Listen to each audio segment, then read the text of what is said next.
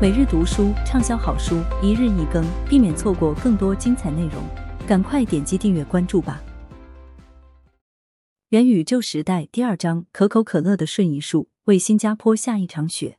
在阿尔罕布拉宫的回忆和 Niantic 公司的 Ingress 游戏中，元宇宙需要通过隐形眼镜或智能手机软件来显示原本不存在的东西。有没有可能采用某种方式，在真实世界中的某个地方直接创造原本不属于那里的事物呢？让我们来看一个可口可乐的故事。二零一四年，可口可乐公司策划了一场吸睛无数的宣传活动，旨在将世界各地的人连接起来。在这个项目中，可口可乐选择了芬兰人和新加坡人。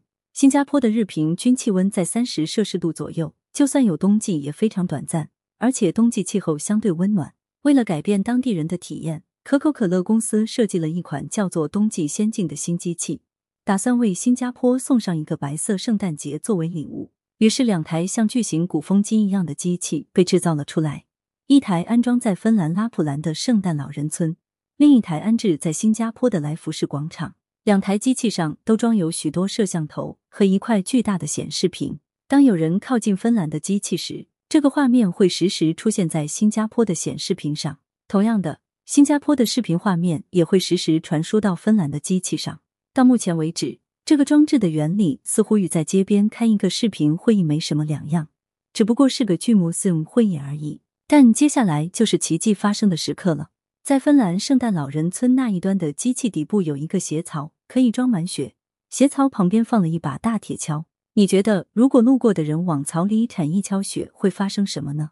在新加坡这一端，机器顶部安装了一个可以吹雪的造雪机。那个往芬兰的机器鞋槽中填了一锹雪的人，与新加坡这端首次看到雪花落下的人完全互不相识，但他们共同拥有的是一段多么奇妙的体验啊！世界的另一端，有人为我铲了一锹雪，这箱雪花就同时落在了我的头上。还有比这更浪漫的梦幻体验吗？最有意思的地方在于，这不是通过键盘、鼠标或智能手机呈现的幻境，而是使用真实的铁锹和造雪机传输了一场真正的雪。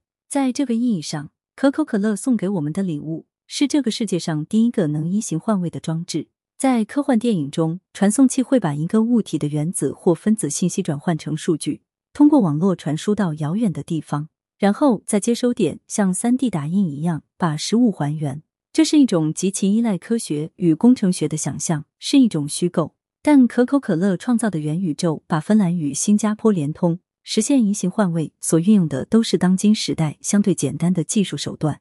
科学与工程学是构建元宇宙的重要因素，但可口可乐的元宇宙也提醒我们，科学与工程学并不是元宇宙的全部。如果人文情怀与人文感知的触觉不再敏锐，如果因缘际会惊鸿一瞥的种种初见被遗忘，那么元宇宙也不过是一个技术秀场而已。元宇宙时代第二章：偷盗大赛，酒店爆火的秘密。接下来。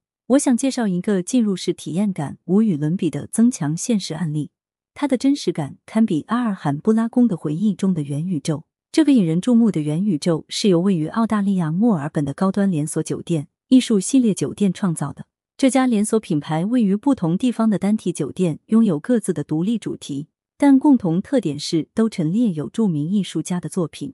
夏季是艺术系列酒店的淡季，为了增加这段时间上千间房的入住率。这家连锁品牌在自己的酒店范围内开创了一套颠覆三观的游戏规则。实施和运作这套规则的成本在八万美元左右。酒店集团计划使用班克斯的作品来策划一场活动。班克斯是一位匿名的英国街头涂鸦大师，自二十世纪九十年代以来一直很活跃。他的艺术作品充满了对社会与政治的讽刺，装点过大大小小许多城市的桥梁、街道与建筑物的围墙。为了这次活动，艺术系列酒店以一万五千美元的价格购得班克斯一幅名为《禁止玩球 No Ball Games》的作品，并在其中一家酒店展出。接下来就是脑洞大开的时刻，酒店贴出一则广告，邀请酒店的住客来偷这件作品。规则很简单，不得使用枪刀或任何暴力形式制造威胁。但如果哪位住客能通过其他任意方式把这幅画偷走，这幅画就归他所有。这可是千载难逢的机会，可免费获得价值一万五千美元的名画。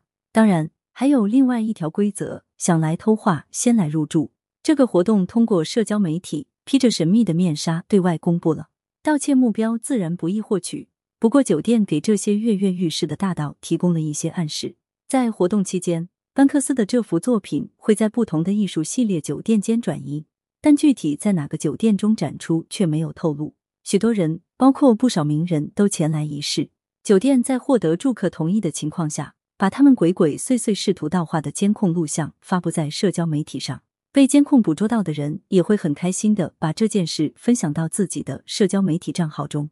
这个活动不仅在澳大利亚的媒体中被报道，还吸引了许多国际媒体，包括美国有线电视新闻网 CNN 与洛杉矶时报。班克斯的画结局怎么样了呢？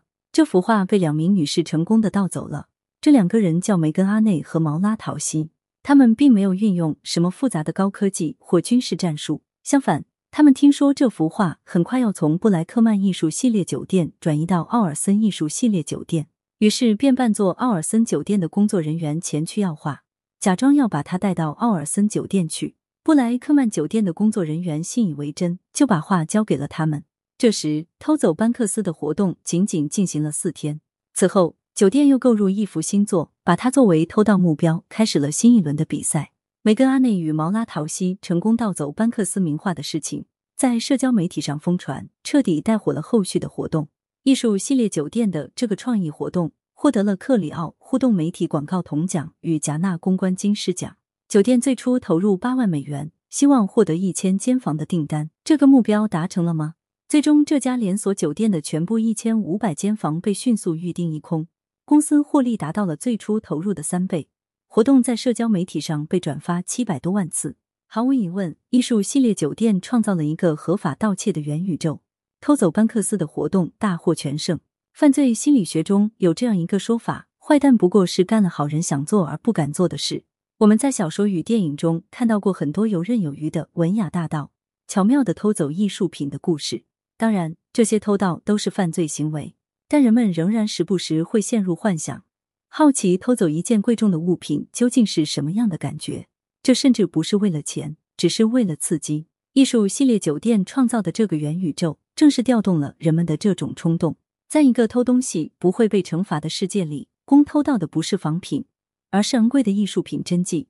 现实与虚幻巧妙的交织在了一起。偷走班克斯的活动给我们以启迪：首先，增强现实不见得一定需要很高的技术手段，比如智能隐形眼镜、手机软件等。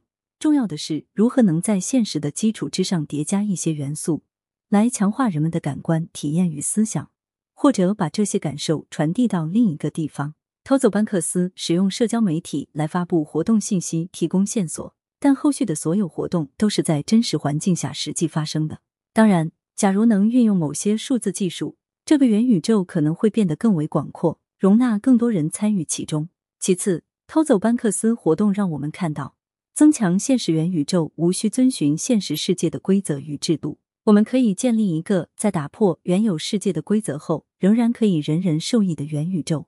当然，元宇宙中的任何活动都不可以对现实世界造成危害。感谢您的收听，避免错过更多精彩节目，赶快点击订阅和关注吧。